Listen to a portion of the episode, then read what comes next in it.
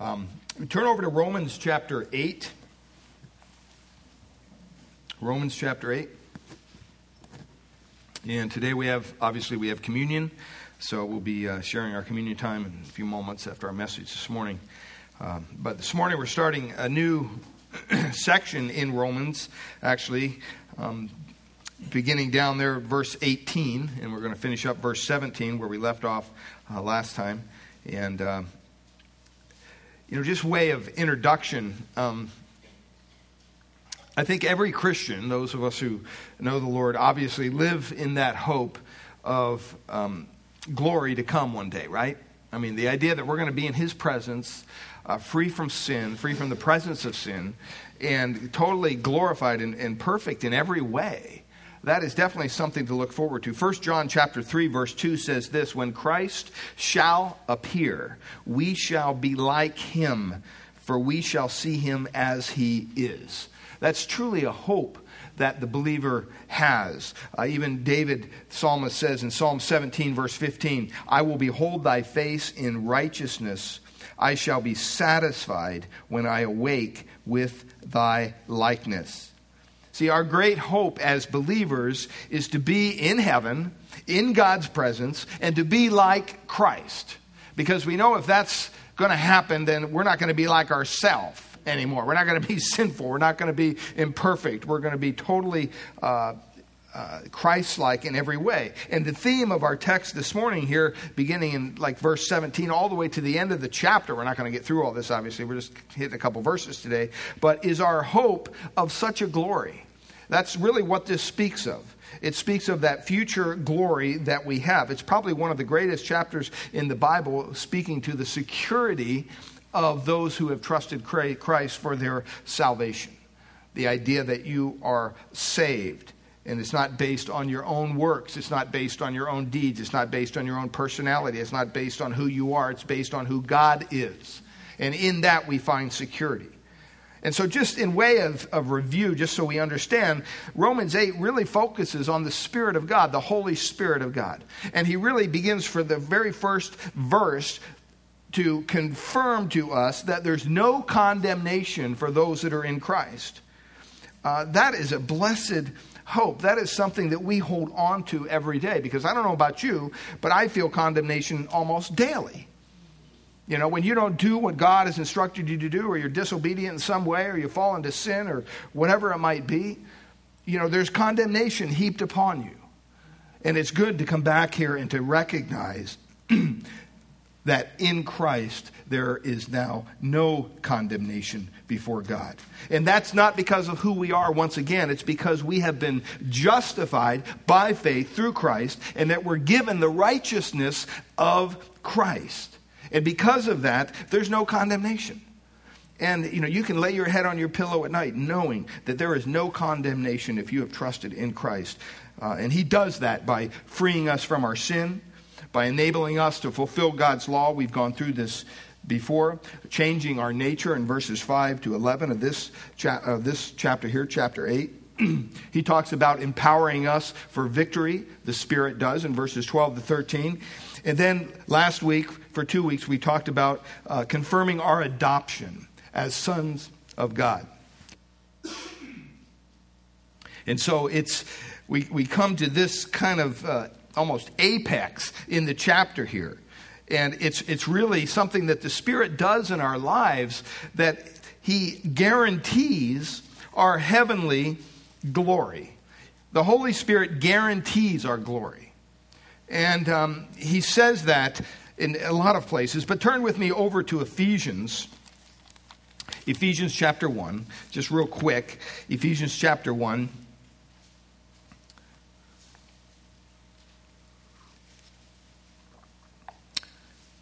And it tells us in Ephesians chapter 1 over and over again as you kind of look through this chapter. We're obviously not going to go through this, just too much there. But when you stop and you read through that chapter, you're going to see that, you know what? It says that the Spirit is a down payment, right?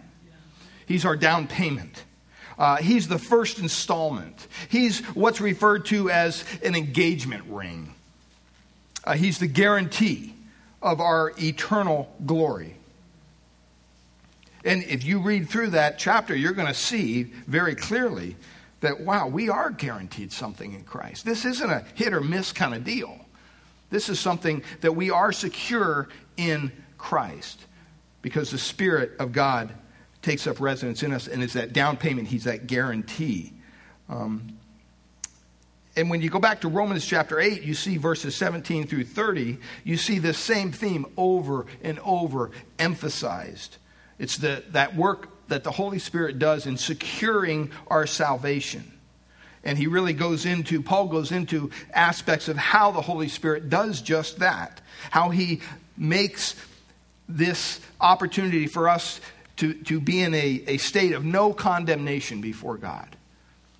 And he explains that.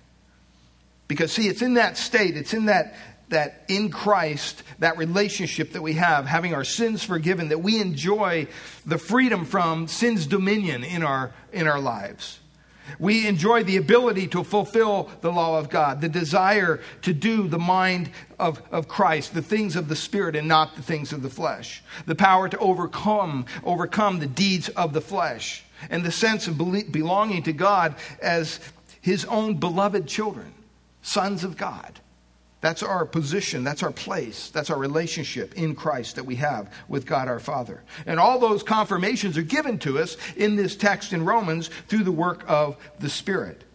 Um, he kind of sums it up all the way down there in, in verse 30. If you look at the end of the chapter, I'll give you a little glimpse. He says, And those whom he predestined, he also called, and those whom he called, he also justified, and those whom he justified, he also glorified. See, it's very important to understand that whoever is justified, whoever is made right with God through Jesus Christ, will be glorified. There's no second guess, there's no uh, second chance. You will be glorified. That is guaranteed. And that's what Jesus meant when he said in John chapter 6, verse 39, and this is the will of him who sent me, that I should lose what? Nothing of all that he has given me, meaning the Father, but raise it up on the last day. See, there's no salvation, beloved, without glorification. There can't be. Because if you're not a glorified being, you're not going to be in heaven. That's the only way that we can inherit that, that place, that we can be transformed, that we are, we are changed, the Bible says. And when you think of our salvation, we often think of it as, as something that happened in the past. You know, when were you saved? Oh, I was saved back. But we fail to understand that, you know what? There's different tenses of our salvation. Surely we were saved before the foundations of the world when God chose us to be in Him. But when we made that profession of faith in Christ, we started the sanctifying, saving process that God works in our lives each and every day. But there's also a future tense to our salvation. And a person's salvation will not be complete, it will not be real unless that future tense of glorification is realized. Now, there's some people, some Christians, well meaning people, they claim that a, that, that a Christian, somebody who puts their faith and trust in Christ, can become saved and then they can lose their salvation. And they they say they forfeit their future glorification you know, I, have read through the Bible and tried to look at different angles of this. Um, it's just not possible. It's not possible to lose something that God has secured in your life. It's not possible because we inherit, you know, in the, in the, in the truth of salvation is the guarantee of that future glory. It's all one deal. It's not like you get saved and then hopefully, if you're good enough, one day you'll be glorified. That's why when we look at verses like Philippians chapter 1 verse 6, Paul can say with confidence, I am confident of this very thing. That what? He who began, he, God, began what? A good work in who? In you, in me. And you know what? He will perfect that until the day of Christ Jesus. It doesn't say we will perfect it. It says he will perfect it. He is doing that work. It's not us. And see, if He is doing the work, then we have to realize that, you know what? We're not greater than God. And if God is going to save us, He is going to save us. Um, So we, we look at Romans 8 29, the verse before the one I just read, for those whom he foreknown, he also predestined to be conformed to the image of his Son, in order that he might be the firstborn among many brethren. See, before you were even saved, God planned to save you and to conform you into the image of Christ. And then you follow up with, with verse 30, it just totally makes sense. That all will be glorified, those who are in Christ Jesus. No one slips through God's fingers. You know, last night we were giving out candy and, and um, getting toward the end of the night there, and I had a bowl of candy, and I thought, oh, this is not going to be good. You know, the grandkids enjoy it when they come, but anyway. Um, so they said, well, how much can I take? I said, oh, yeah, take a handful. And this one kid goes, a handful, okay. And he reached in, he pretty much grabbed everything, right? I'm like, hey, wait a minute, you know. And, and so he grabbed one hand, and, and as he was putting it in the bag, you know, there was candy falling all over the porch, right? And all the other kids are, you know, scrambling to get it. Um, that's not going to happen with us. It's not like God is saying, hey, I'm going to try to save everybody, but, you know, a couple may get away, you know, like that fish that got away, you know. It's not going to happen. From predestination to calling to justification to glorification, He, God, completes that work. I don't know about you, but I, I sleep well at night realizing that truth. Because glorification means this. You might be asking, well, what does it mean to be glorified? Glorification simply means complete, complete deliverance from sin. Complete deliverance from sin. Now, positionally, God has kind of delivered us from sin in our standing before Him. We're justified, we're declared righteous. But you know what? We deal with sin every day. Sin still is part of our lives, and it will be until we leave this earth, either in a box or in the air. And you know what? Once we do, if we're trusting in Christ for our salvation, in that second that we leave, the Bible says that we will be in the presence of God Himself, in the presence of our Lord and Savior. And so, complete in every sense, that occurs when we enter into the presence of the Lord. We are made perfect like our Lord Jesus Christ Himself. See, that's the goal of our salvation. You know, the goal of our salvation isn't to make us happy and wealthy, and that's not the goal of our salvation.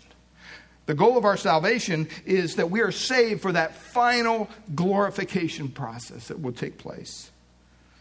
And we have to be reminded of that we have to be reminded that salvation has a purpose, and it's glorification.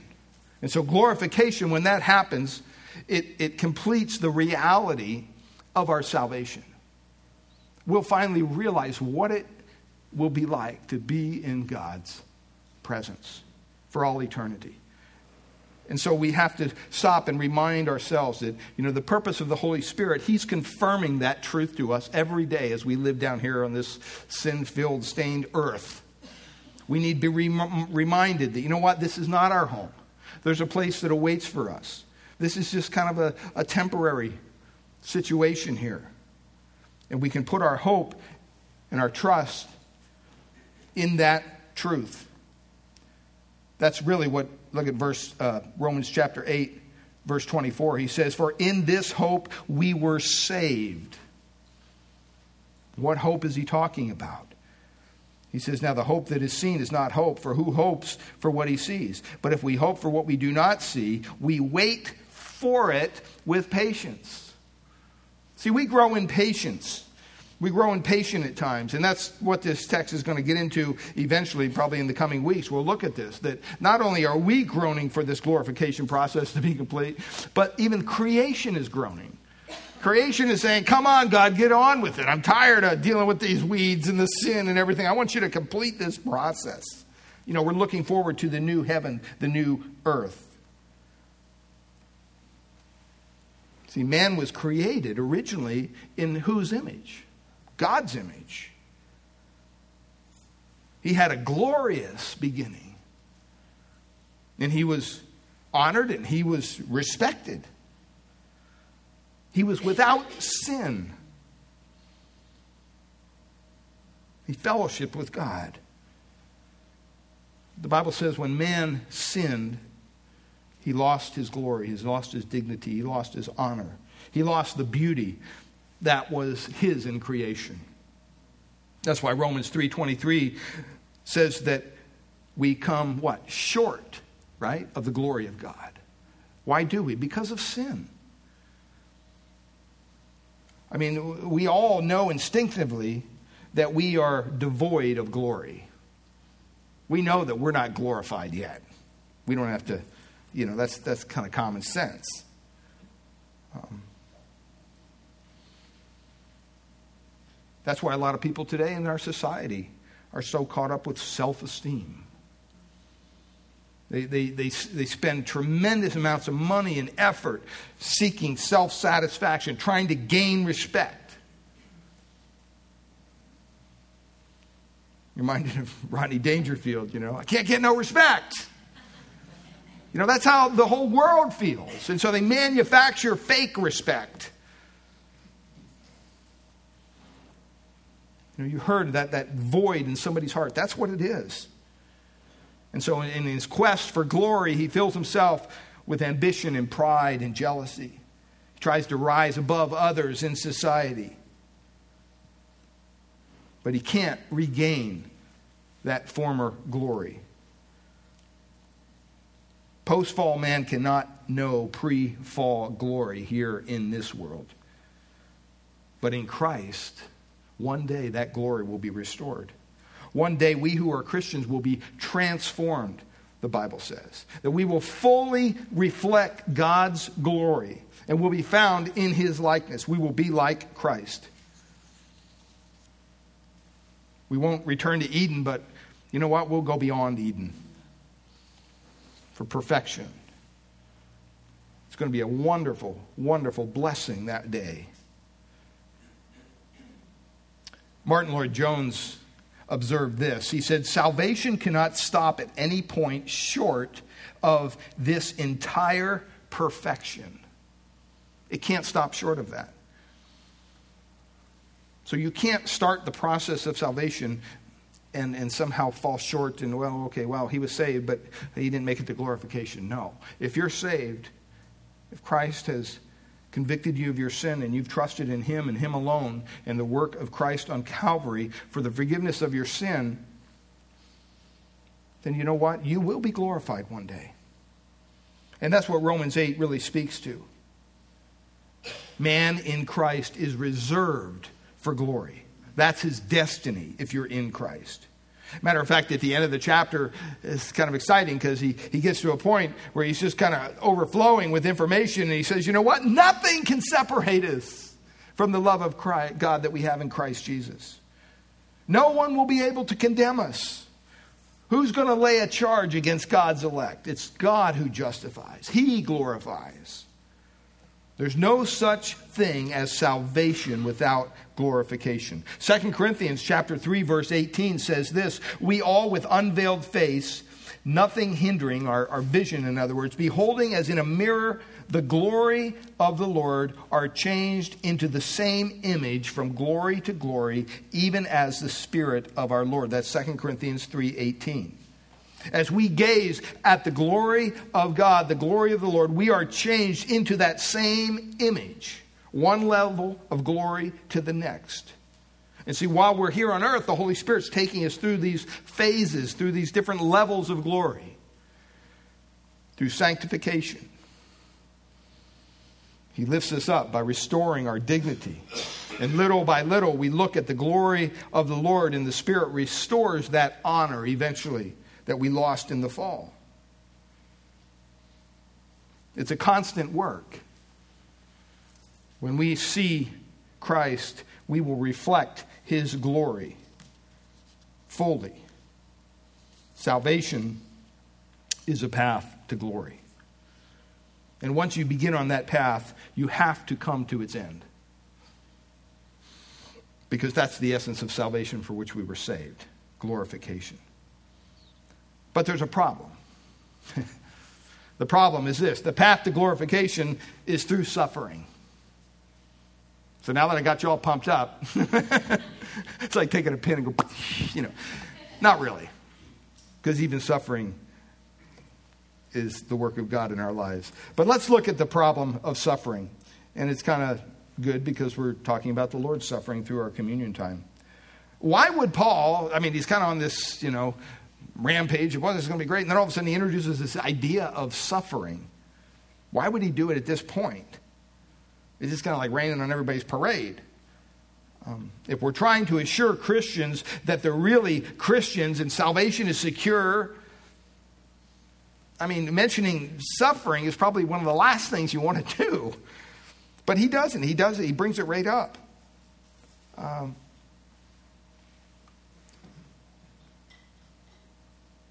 there's a lot of different books on suffering. There's a lot of different books that Christians write on suffering. And uh, probably one of the, the most popular uh, books over the um, years that have been written um, by Rabbi Kushner. It says, When bad things happen to what? Good people. You know. I disagree with his title because there are no good people, but that's beside the point you know, he, he addressed a, a subject. Um, and as Christians, we acknowledge the, the, the problem of suffering. And sometimes we even wrestle with it.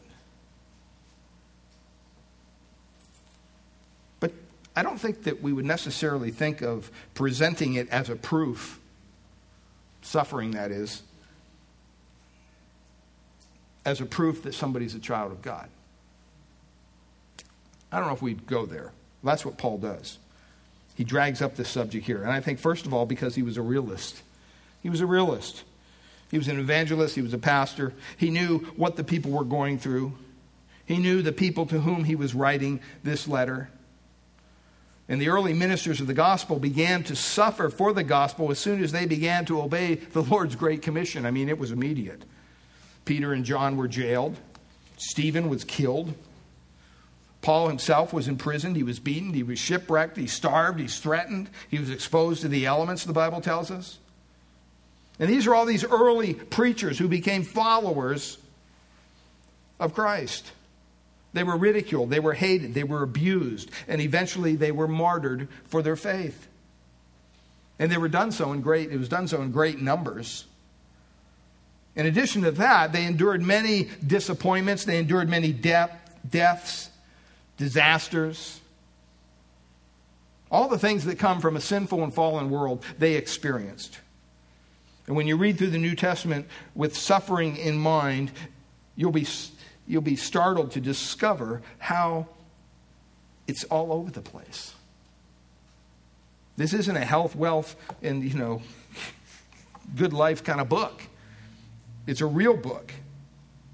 That's why Jesus in John 16 33 says, What? In this world you will have trouble. You're going to have trouble. Most of the New Testament epistles have an important discussion about suffering. Suffering is as common to God's people today as it was in the New Testament times. We need to understand that. Because I think if we don't understand that premise, sometimes when we're enduring suffering, we can begin to believe the enemy that, well, there's something wrong in my life. No. Maybe everything's right in your life. It's true that most of us do not experience this special kind of suffering we call persecution today. However, I think there's going to be a time in America where we will be persecuted for our faith. But right now, in all parts of the world, brothers and sisters in Christ are being persecuted, they're being murdered, they're being killed, they're being raped and pillaged because of their faith in Christ. We suffer when we lose a husband, a wife, or some other family member through death. That's suffering. We grieve when life itself or the friends or children disappoint us. We feel that pain, that trauma, that sickness. We're hurt by things like prejudice and poverty, sometimes lack of rewarding work just feel like, ah, we're, you know, what's the use? I mean, you can go on and on with different lists. But see, Paul was a realist. And it caused him to bring up this subject because it's kind of like the elephant in the room.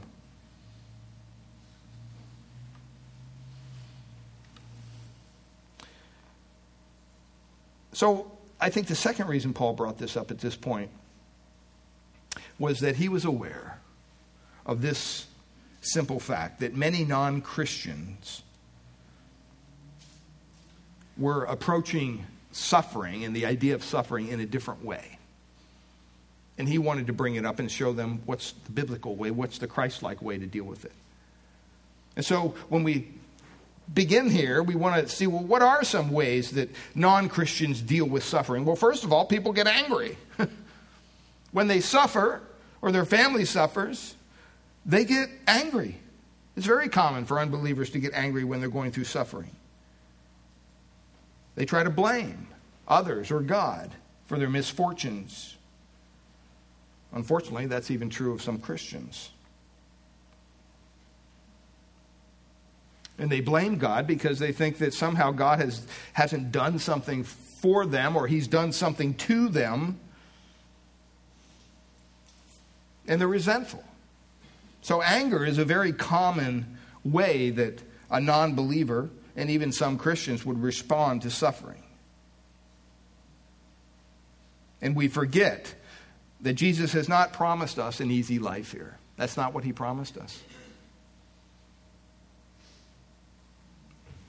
Jesus didn't promise us the fulfillment of all of our desires here on earth. He has called us to what? Discipleship. The glory is to come. But life here is tough. So some people get angry. Some people avoid. Avoidance the path before them looks hard or even undesirable. Some people will turn from it and try to find another way that's easier, more rewarding.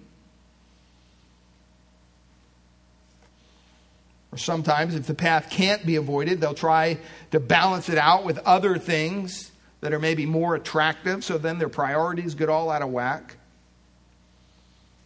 The ancient name for this approach is called hedonism.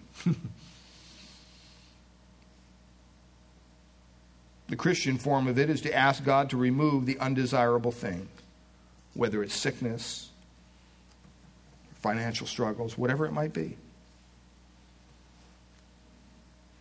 Christians who take this approach think the correct way to ask God is to remove the sickness so that afterward they might praise Him for the healing. That could be a wonderful thing. And sometimes it is God's will for Him to heal and for Him to get that glory. So I'm not saying it's wrong to ask, but we have to understand that what if it's God's will that you deal with that sickness?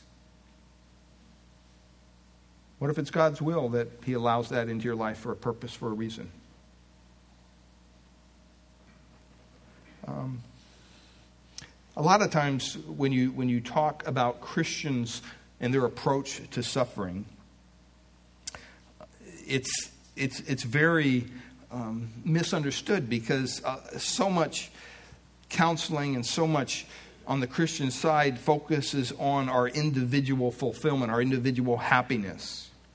Personal happiness is priority. So if you go to see a counselor and you're talking to them, you know, your goal is to make yourself happy, to, to make everything good.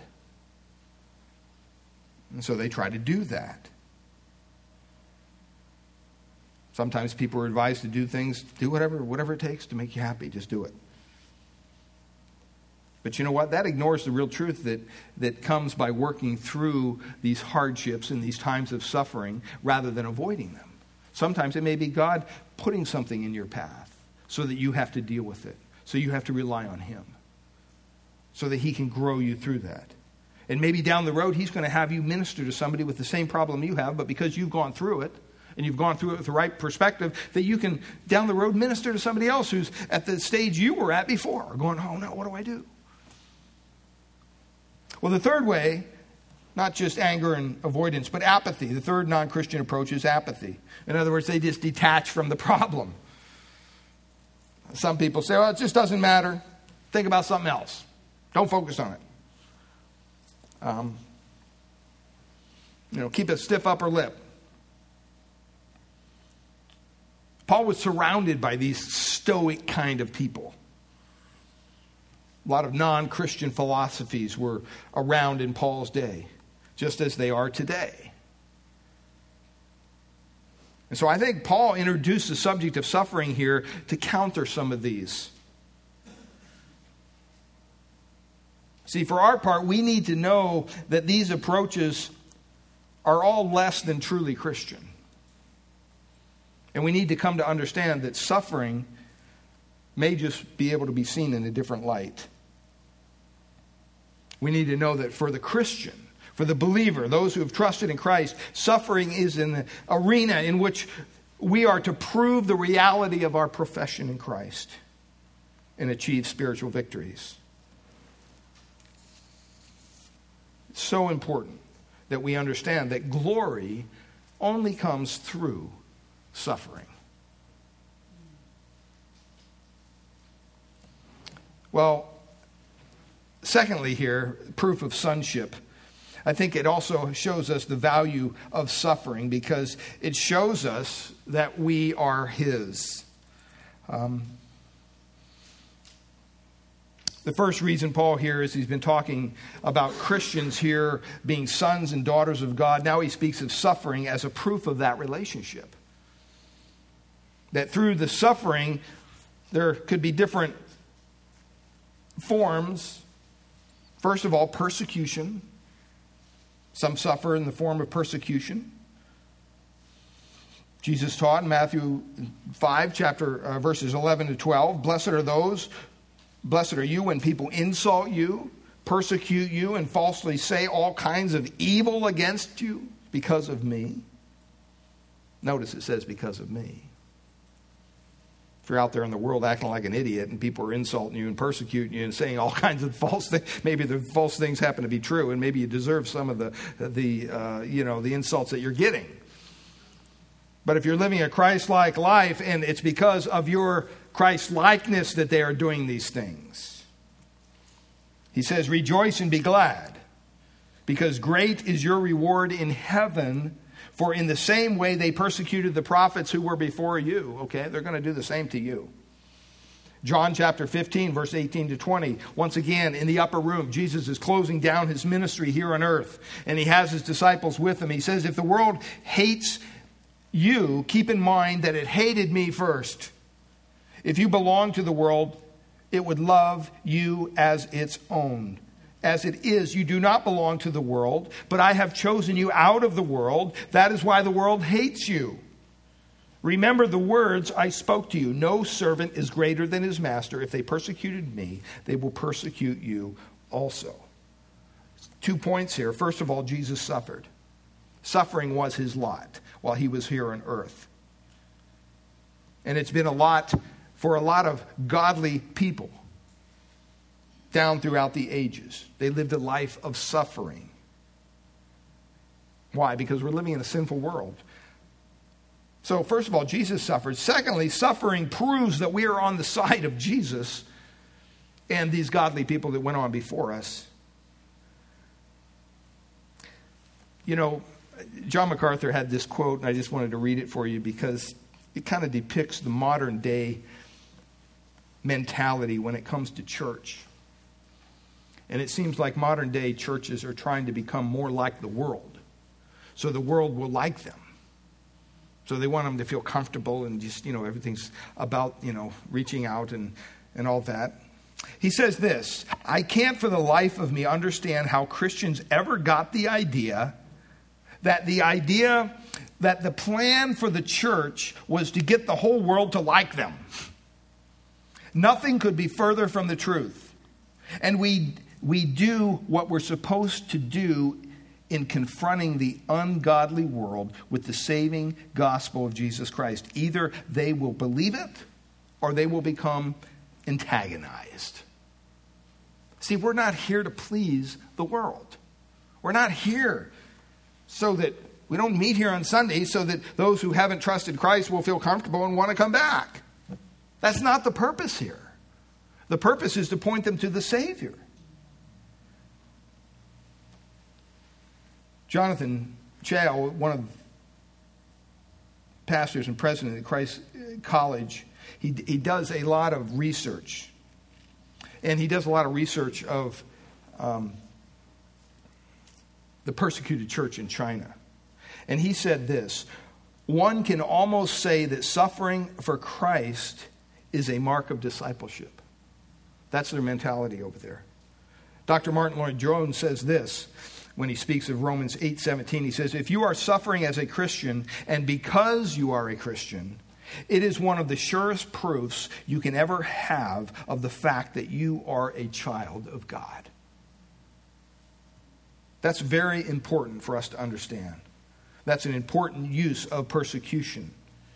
It proves that we are Christians and therefore disciples of Christ. Secondly, it has the purpose of purification. Not all suffering is in the form of, of persecution. Some of it is from God and it's for our own spiritual growth, it's for our own purification. Hebrews chapter 2, verse 10. This is where the author of Hebrew was talking about when he wrote in, in reference to Jesus. He says, For it was fitting that he, for whom and by whom all things exist, in bringing many sons to glory, should make the founder of their salvation perfect through suffering. Hebrews 2:10. I mean, that sounds like a bold thing to say because it's kind of like, well, Jesus was already perfect. Why did he have to be made perfect? You know, and that's one of those things that's hard to understand because the Bible does say that Jesus did grow in wisdom and in stature and in favor with God and man. But he was morally impeccable. But suffering had a purpose in his life. See, perfection means wholeness. Jesus grew into a a wholeness of experience in trusting God through his life here on earth. And he did that through poverty, through temptation, through misunderstanding, through loneliness, through abuse, through betrayal. God used all those things in the life of his son while he was here on earth. Now, we're sinners, of course. We're not Christ like yet. But one of the images the Bible uses in Zechariah and Malachi, Zechariah 13 9 says, And I will put this third into the fire and refine them as one refines silver, and test them as gold is tested. They will call upon my name, and I will answer them. I will say, They are my people, and they will say, The Lord is my God. That's Zechariah 13 9. And the picture there is God as this, this skilled refiner, and he's heating up the ore until the dross has been mixed with it and it rises to the surface. And then he scrapes it off. And the refiner in that process knows when the metal is ready because he can look into the metal, the molten metal itself, and see the reflection of his face. And he realizes that all the gunk is out of the way now. See, it's the same way. God purifies us until he can see the face of his Son, the Lord Jesus Christ, in his people. That's what he's doing each and every day in our lives. You know, we sing that, that hymn, How Firm a Foundation. I was doing some research this week. I didn't know that they didn't know who wrote that hymn. When you look at it, I mean, Keene is usually the name, but it just says author, uncertain, K. because there's so many different stories of who wrote it. But one of the verses of that hymn says this When through fiery trials thy pathway shall lie, my grace all sufficient shall be thy supply. The flame shall not hurt thee, I only design thy dross to consume and thy gold to refine. See, that's an image that God has given us in His Word, that He is refining us.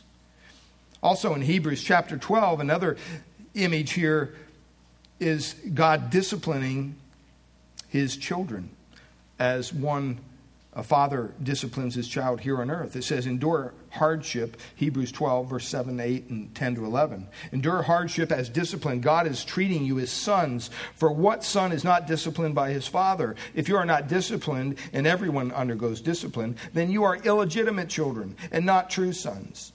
Our fathers disciplined us for a little while as they thought best, but God disciplines us for our good, that we may share in his holiness. No discipline seems pleasant at the time, but painful. Later on, however, it produces a harvest of righteousness and peace for those who have been trained by it. So, even God, through discipline, sometimes He's purifying us. And then the third thing here is training.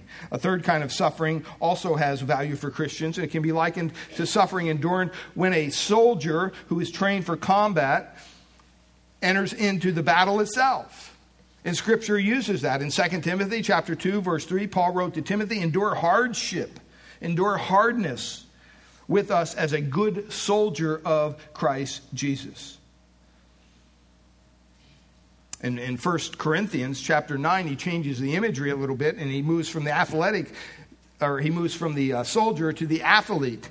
And he says, I beat my body, 927, 1 Corinthians. Paul says, I beat my body to make it a slave so that after I have preached to others, I myself will not be disqualified for the prize. See, if you're called to endure any of these three kinds of suffering, you should be encouraged. This is a good thing because by them you are actually adding validity to your salvation. Well, the next thing here the power of the Christian witness. One of the other values of suffering is our, our witness to Christ is empowered by the suffering we go through. Um, now, you know, I, I, don't mean that we, we grow stronger in our ability to witness to Christ to the extent that we are called to endure persecution or some other kind of suffering. Um, however, that's true. But when you read about the blind man in, Rome, or in uh, John chapter 9, if you read that story, of the blind man, his witness grew stronger and stronger every time the religious authorities kind of leaned on him to get him to modify his testimony about what happened to him. And so that witness of Christians, it carries a particular weight when it is given under duress. You know, I'm sure that we would hang on every word if Pastor Zaid were here this morning and, and to share Christ with us and to share his testimony. Why? Because he's endured three years of suffering for Christ. We would want to know, man, how did you get through this? And that's, that's so important. So, physical suffering gives particular clout even to the witness of Christians. You know, it's amazing to me over the years, has been the bedside of many people who are at the end of their life. And there's something about being there when they know that they are secure in Christ. And even though their bodies racked with pain and the uncertainty of even opening their eyes within the next hours, deep down inside there's a joy. There's a joy because of the suffering that they've come through, and they realize that glory awaits them. What a wonderful thing. And it really helps us when we can tell people, yeah, been there, done that. You know, if, if, I have diagnosed with something, I want to talk to somebody who's been through that. I want, I want to know how did you deal with this? What were the treatments like? What, you know, why? I'm not going to talk to somebody who has no idea, that's never been sick a day in their life. That wouldn't help me much. And so suffering has those kind of uh, positive things that, that happen. And I think that we need to be reminded of that.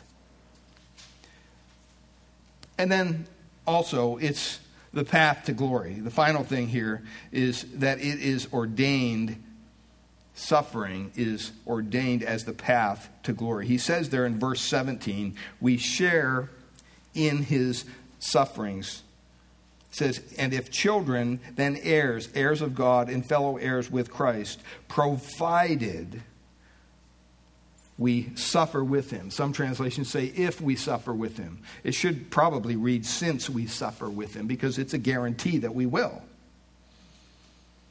2 Corinthians chapter 4 verses 17 to 18 the apostle Paul wrote for our light and momentary troubles are achieving for us an eternal glory that far outweighs them all. So we fix our eyes not on what is seen but what is unseen. For what is seen is temporary but what is unseen is eternal.